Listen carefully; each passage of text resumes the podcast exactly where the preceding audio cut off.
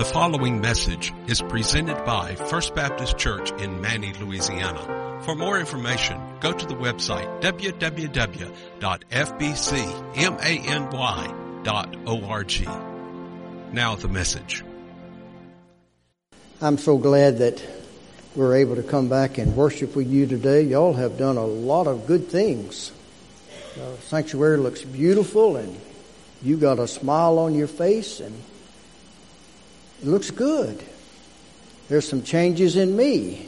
I'm now wearing hearing aids. I can hear myself, which is not good.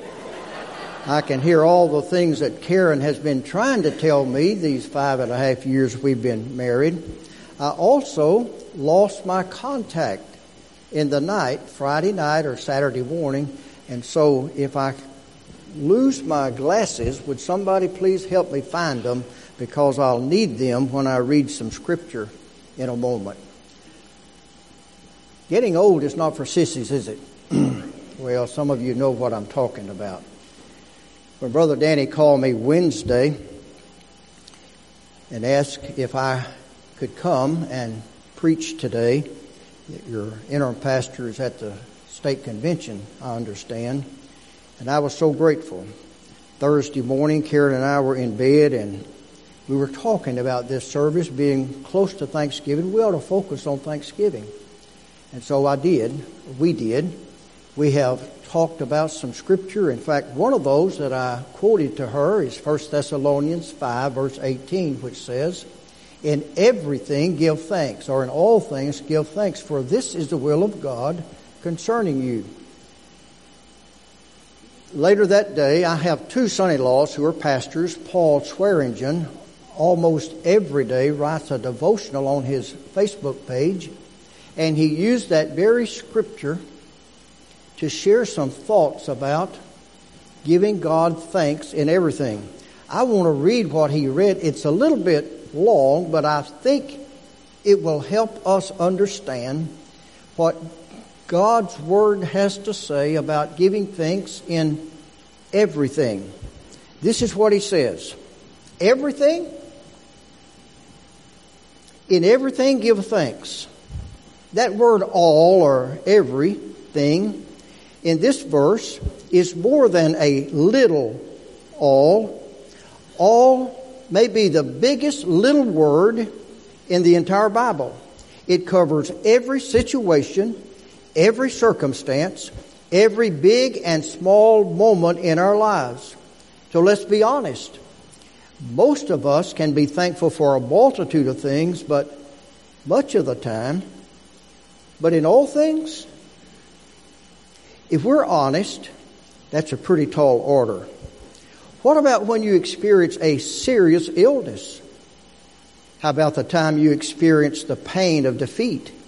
What about a loved one who leaves this world too soon and you can't see past the tears? What about when you're discouraged? Disillusioned, or disbelieving, when you're overwhelmed, overextended, overstressed, when the need mounts and the way seems unclear? How about when people are cruel and life is unfair? When the car breaks down, the air conditioner goes out, and two tires go flat? What about those times when you feel attacked? When the enemy is on your heels? When you've just about had enough. These circumstances and more are the all things that can seem impossible to be thankful for. But God's Word never changes to fit our circumstances. Even when the tragedies, losses, and irritations come our way, His truth rises above our circumstance so that we can rise also above the circumstances. God knows that through difficulty we gain strength, through suffering we learn per- perseverance, and in times of hardship we discover that true joy is not based on how we feel, and that is not dependent on our circumstances. We discover that God's ways are bigger, His thoughts are higher, and that He is, without doubt, holding us in His hands, sustaining us. So give thanks in all things for God is building greatness in you. He is working out things for your good and His glory. He's always near. He always listens. He sees all. He knows all. He can do all. You will discover that God uses gratitude to turn what you have into enough. He uses gratitude to turn denial into acceptance, chaos into order, confusion into clarity.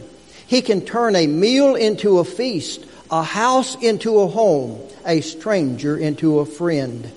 So give thanks in all things because it's God's will.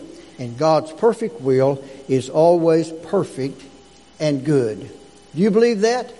In all things and in everything we can give thanks?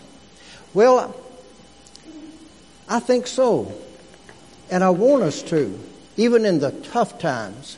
I've selected to look at three different passages of Scripture as illustrations of how we might be able to give thanks in sorrow and in suffering and especially in our salvation. If you have your Bibles, I'm going to invite you to turn to 2 Samuel and in a moment, we're going to read chapter 12, verse 22 and 23. But I want to remind you of the story in which these two verses come. It actually begins in chapter 11. You may remember when the springtime comes and kings go out to war. David didn't go out to war this time. He stayed in his mansion. And while the army was engaged in battle, David was walking around on his balcony one night and looked down and saw, you remember the story, Bathsheba taking a bath. And she must have been, was beautiful. And David didn't know who she was, so he sent word and find out who this lady is and then invite her to come and visit with me. And David and she committed adultery. And lo and behold, she conceived when she told David that, it must have been several weeks later, he began to think, how can I handle this? So he sent word to Joab, his commander in chief, send Uriah, who is Bathsheba's husband, send him home from the war. And he did. When Uriah got there, David, I can just imagine. Tell me all about the war. How's the battle going? Never mentioned anything about Bathsheba.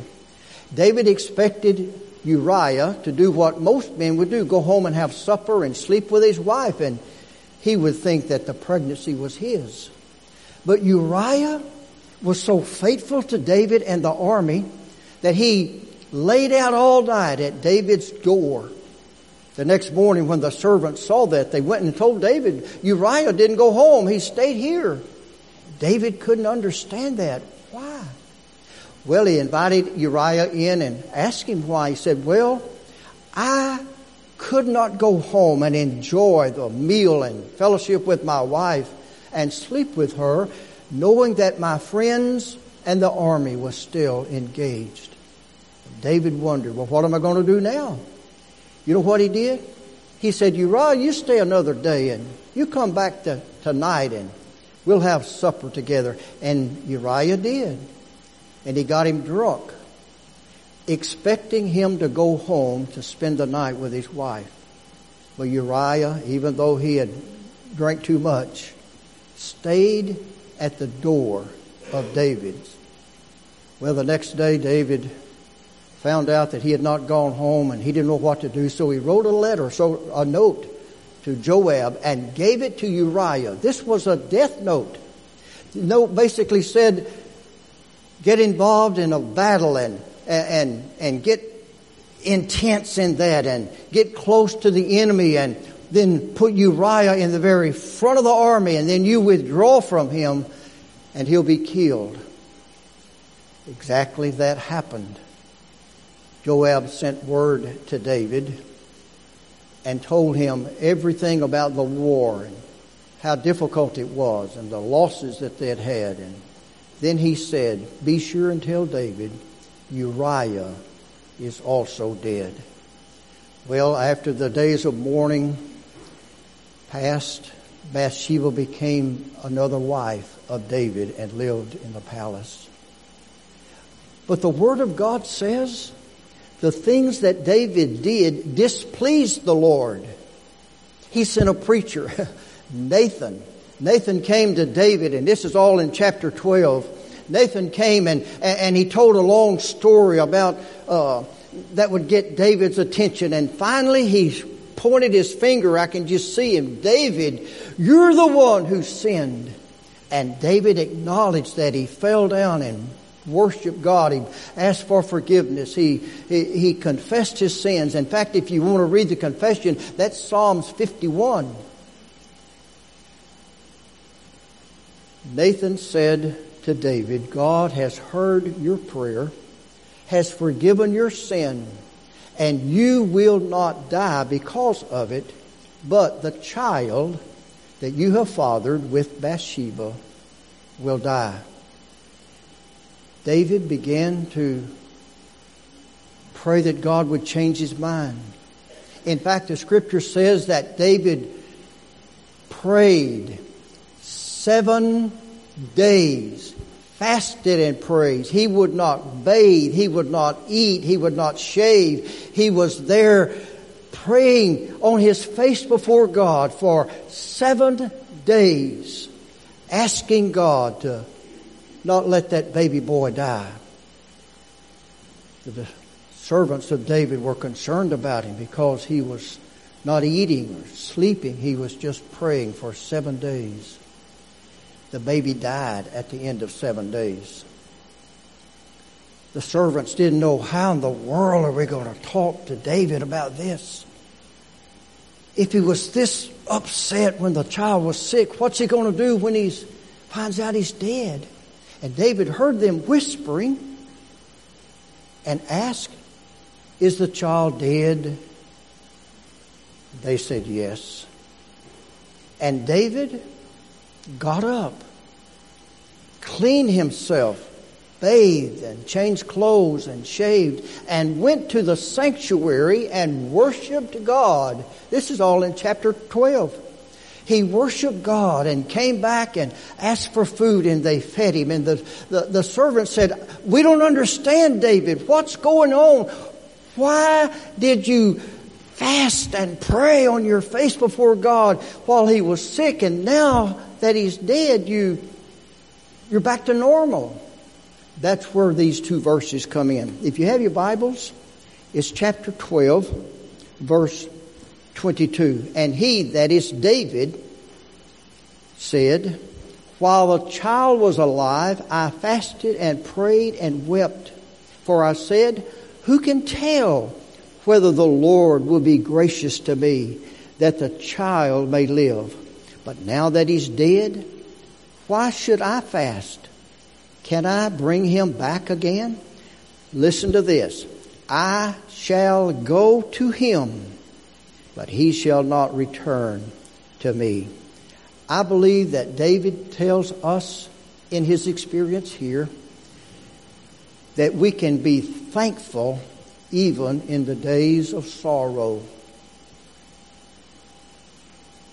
It's difficult to be thankful when death comes. It's hard for us to see how we're going to make it when mom or dad or a spouse passes away, when a dear friend or a brother or sister die, it's difficult if a child or a grandchild is no longer with us. There's this grief in us, and sometimes we can't get over the sense of loss. But David reminds us that we can. If there's sin in your life, it's a good time to confess and repent and be rightly related to the Lord.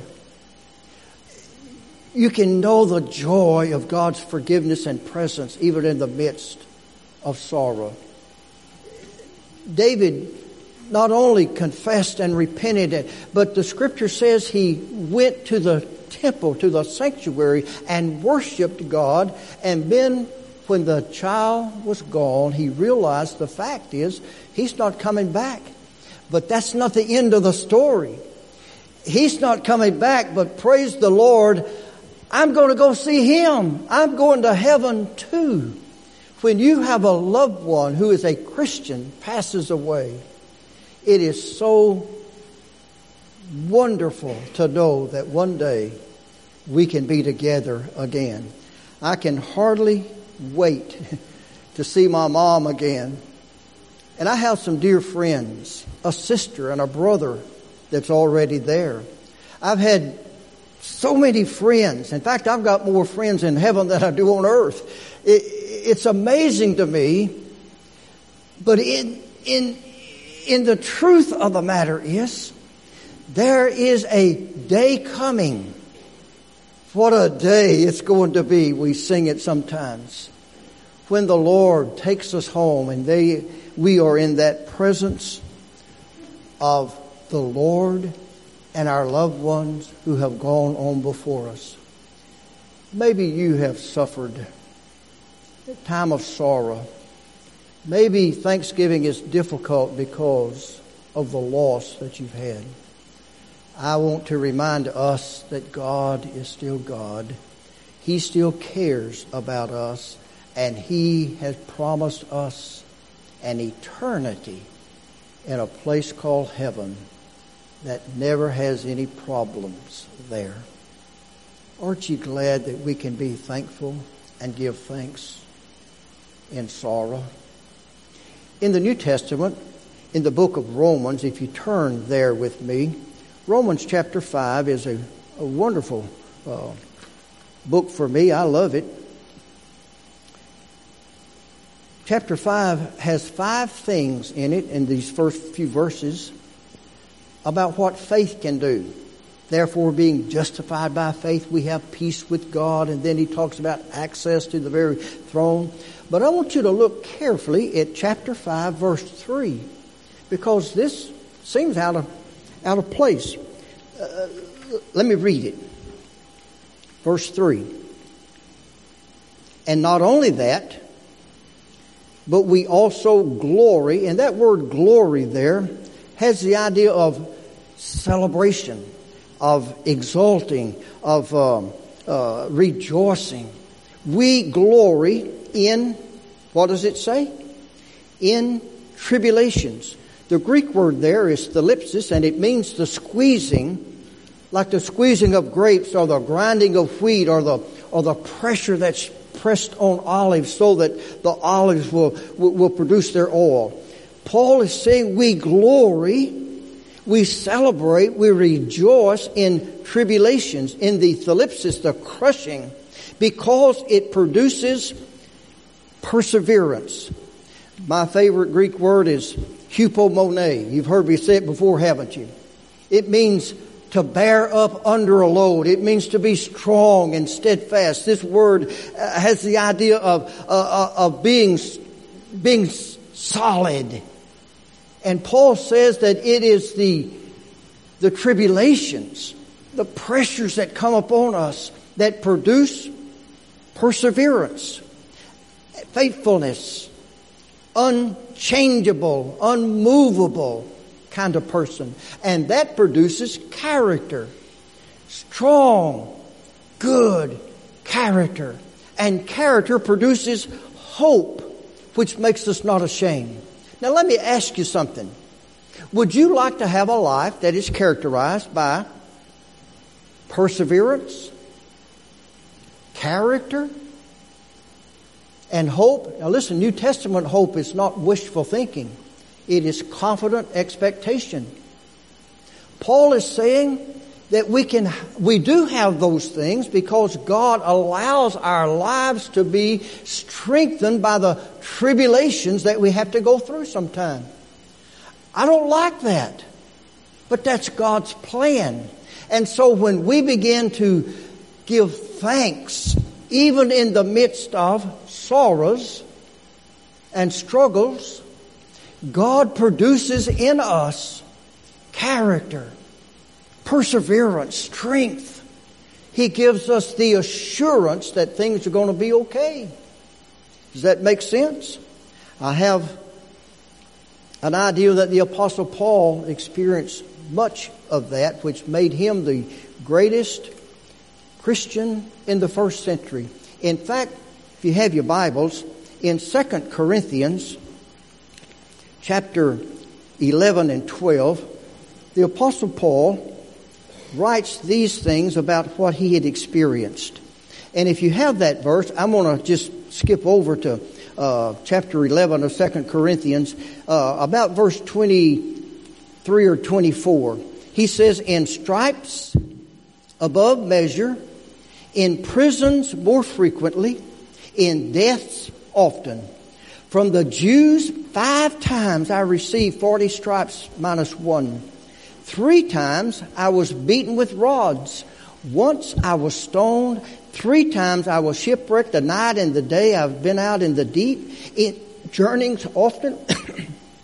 In perils of waters, in perils of robbers, in perils of my own countrymen, in perils of the Gentiles, in perils of the city, in perils of the wilderness, in perils of the sea, in perils uh, among the brethren, in weariness and toil, in dis, uh, sleeplessness often, in hunger and thirst, in fasting often, in cold and in nakedness, and besides all these things, the care of the church daily.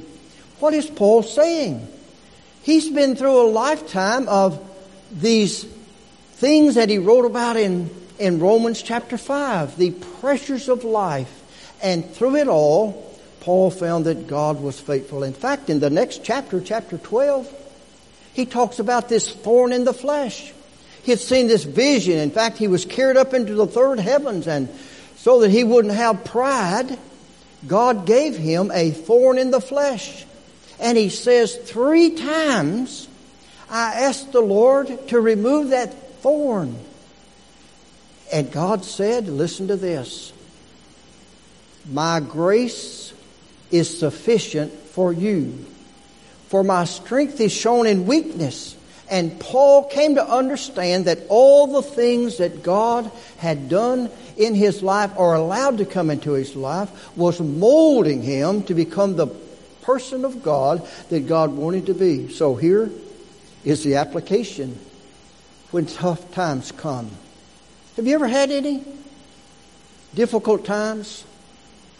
Have you experienced that? Give thanks because God is at work molding you to become the person that He wants you to be. Now, to be honest, most of us, when things happen that we don't like, we begin to ask questions. And we normally ask the wrong question. Why? Why me, Lord? Let me remind you that why questions rarely get good answers. We need to ask different kinds of questions. What questions or how questions? What are you teaching me, Lord, through this experience? How can I respond to what you're doing in my life. Do you see the difference that makes? We begin to look for what God is doing in the difficulties that we're experiencing because God may be doing something in your life that will make you trust Him more or pray more deeply or involve yourself in the things of God and God knows exactly what He's doing. Oh my. If you could only see it from God's perspective, He may be looking down at you and me and saying, well, he needs to work on patience, so I'm going to put some things in his life. He may need to learn to trust in me, and so I'm going to allow these things to happen. Whatever you're going through, listen, God is omnipotent. He's all powerful. He knows how to handle it. He is omniscient. He knows everything going on. He is the God of love. And the God of love loves you enough that He allows you to experience those things that will help you to become who He wants you to be.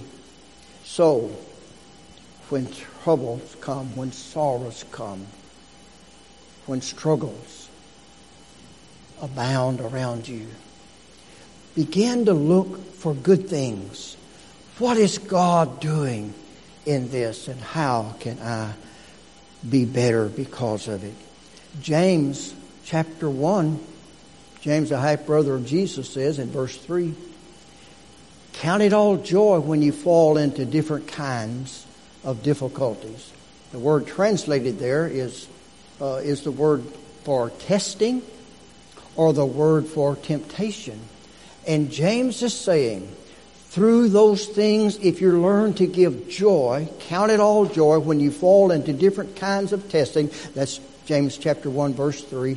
Then you learn some things from God that God is able to help you. You learn the value of prayer.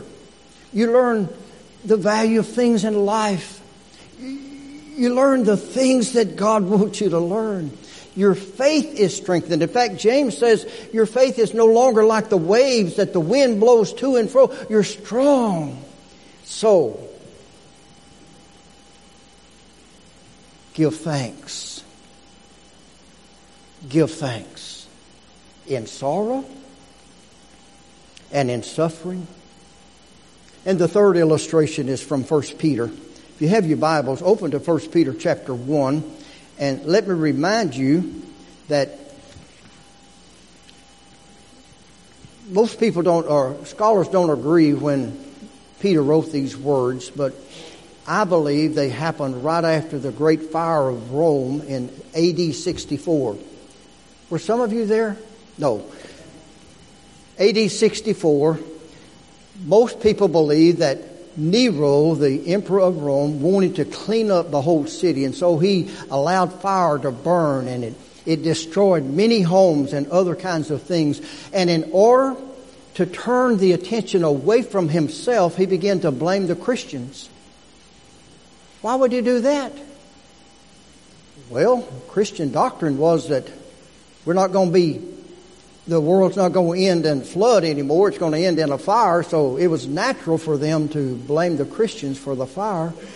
And persecution broke out in a remarkable way. In fact, when Peter begins his first letter, it's to the dispersion, to those who have been scattered abroad, because Christians have been run out of Rome because the persecution was so great.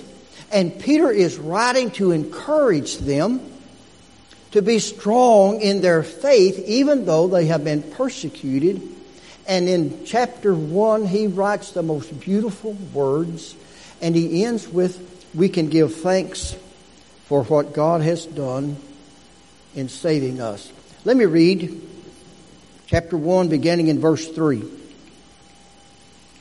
Blessed be the God and Father of our Lord Jesus Christ who according to his abundant mercy has begotten us again to a living hope through the resurrection of Jesus Christ from the dead, to an inheritance incorruptible and undefiled, and that does not fade away, reserved in heaven for you, who are kept by the power of God through faith for salvation, ready to be revealed at the last time. Now listen carefully. In this you greatly rejoice, though now for a little while if need be. You have been grieved by various trials. You understand that? Peter is saying that we have a lot of problems.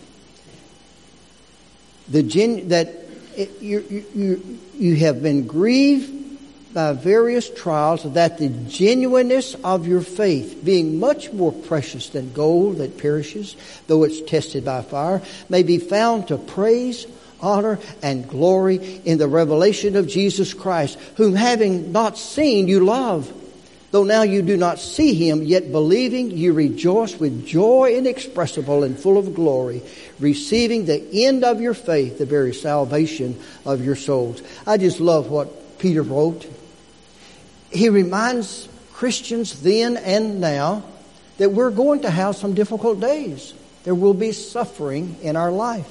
But he also reminds us that God is with us and he strengthens us. Our faith is purified through the difficulties and we can look forward to our final redemption. I think the salvation here is both that God's going to save them from the trials they're going through, but ultimately we're going to spend an eternity with Him in heaven. Just imagine what heaven is going to be like. we enjoy salvation here, right? Salvation here helps us to know our sins have been forgiven.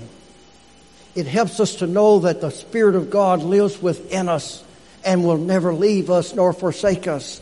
It means that we can have fellowship with God. Can you imagine?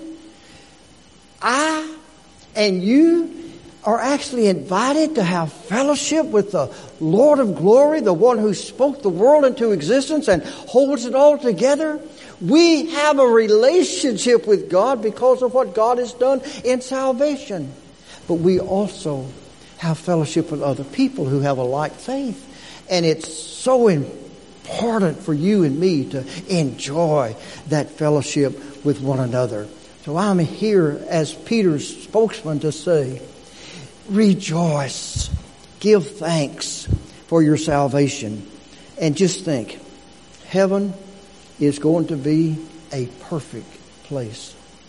A place where there is no more trials and troubles and difficulties. No, it's a place of perfect peace forever and ever and ever. Heaven is going to be great. The end of our salvation, the end of our life, is the salvation of our souls. If we learn to express thanksgiving in all circumstances, our lives will be changed the attitude of gratitude will affect every area of your life. Are you listening? If we learn to give thanks in every circumstance, as the scripture has taught us, then our life will be completely changed. Your face, your personality, all about you will reflect your faith in God. So when tough times come, it's not a time to be sad. It's a time to rejoice and to be happy because of who God is. Thanksgiving, like that, will lead to thanks living because our life will completely changed. I probably told you this story. I don't remember if I did or not. When I was pastor at First Baptist Church in Aledo, Texas, a little town just west of Fort Worth. It was a growing town. It was unbelievable the growth, not only in the town but in the church. We I uh, moved there in 1979, and the church had averaged 183 in Sunday school. And the year later, we averaged 283. Grew 100 average attendance in Sunday school. It was amazing. We had a lot of young people. When you have a lot of people, you a lot of young people, you have a lot of children, babies. we had a most people call it baby dedication service. We had a parent-child dedication service every year around Mother's Day, like most churches do. There was a young couple who was about to have their first child, and it was to be born in September. Naomi and Ken were excited about their new baby, and I went to the hospital when he was born, and she was so excited. We named him Joshua, Bible name, Joshua.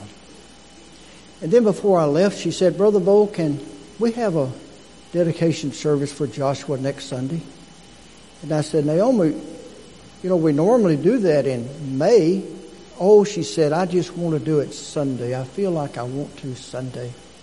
Well, we had to do some things, get a certificate and Bibles and other things that we gave them. But Sunday morning, Naomi and Ken and Joshua came to the altar and we prayed for them and dedicated them and the baby to the Lord. I don't remember if it was Sunday afternoon or Monday when little Joshua became sick. Very serious sick. She went to the pediatrician and they put him in Fort Worth Children's Hospital and Things did not look good.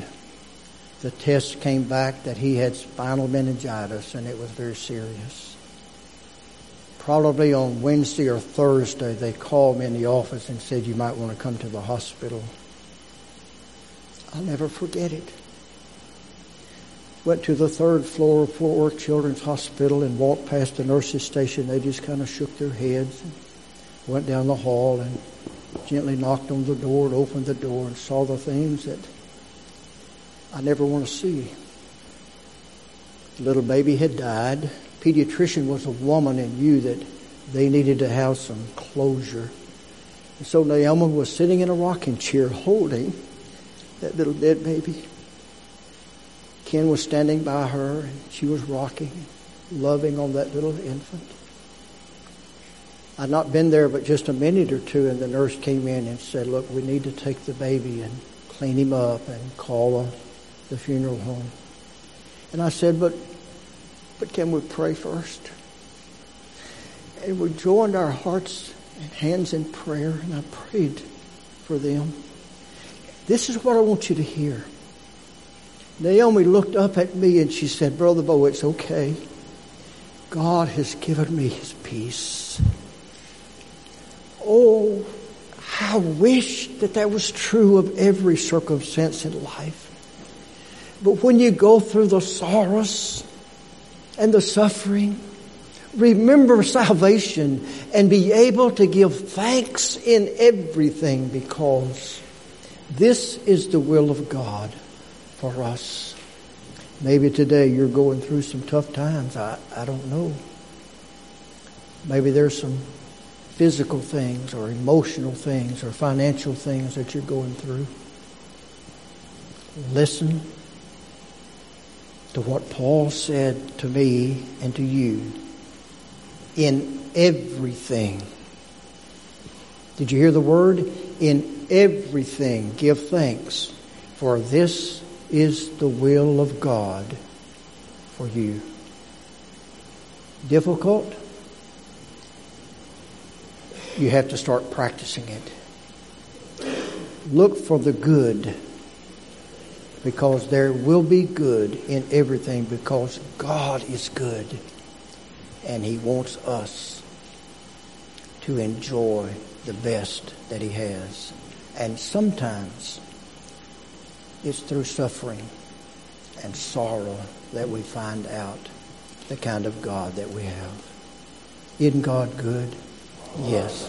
It may be that you are here today and you don't know this Jesus that we've talked about and sung about. You don't know the God of redemption. I want to invite you to accept Him as your Savior. And if you have and you're going through some tough times and you'd like to pray or ask somebody to pray with you, our hymn of invitation will be for you to do just that. Let's bow together and pray. Father, I thank you so much for your word. It has challenged me because it's difficult to, to give thanks in everything. But Lord, I want to. In times of sorrow and of suffering, help me to remember that you are faithful and you'll never leave nor forsake. And if there's someone here today that needs to commit their life to you, or to join hearts in prayer with someone else, you have your way as we sing. Would you stand, please? And if you need to make a public commitment to Christ, join me here at the front. Preceding message was presented by First Baptist Church in Many, Louisiana. For more information about a relationship with Jesus Christ or about the church, including contact information, go to the website www.fbcmany.org. Thank you for listening and may God bless you.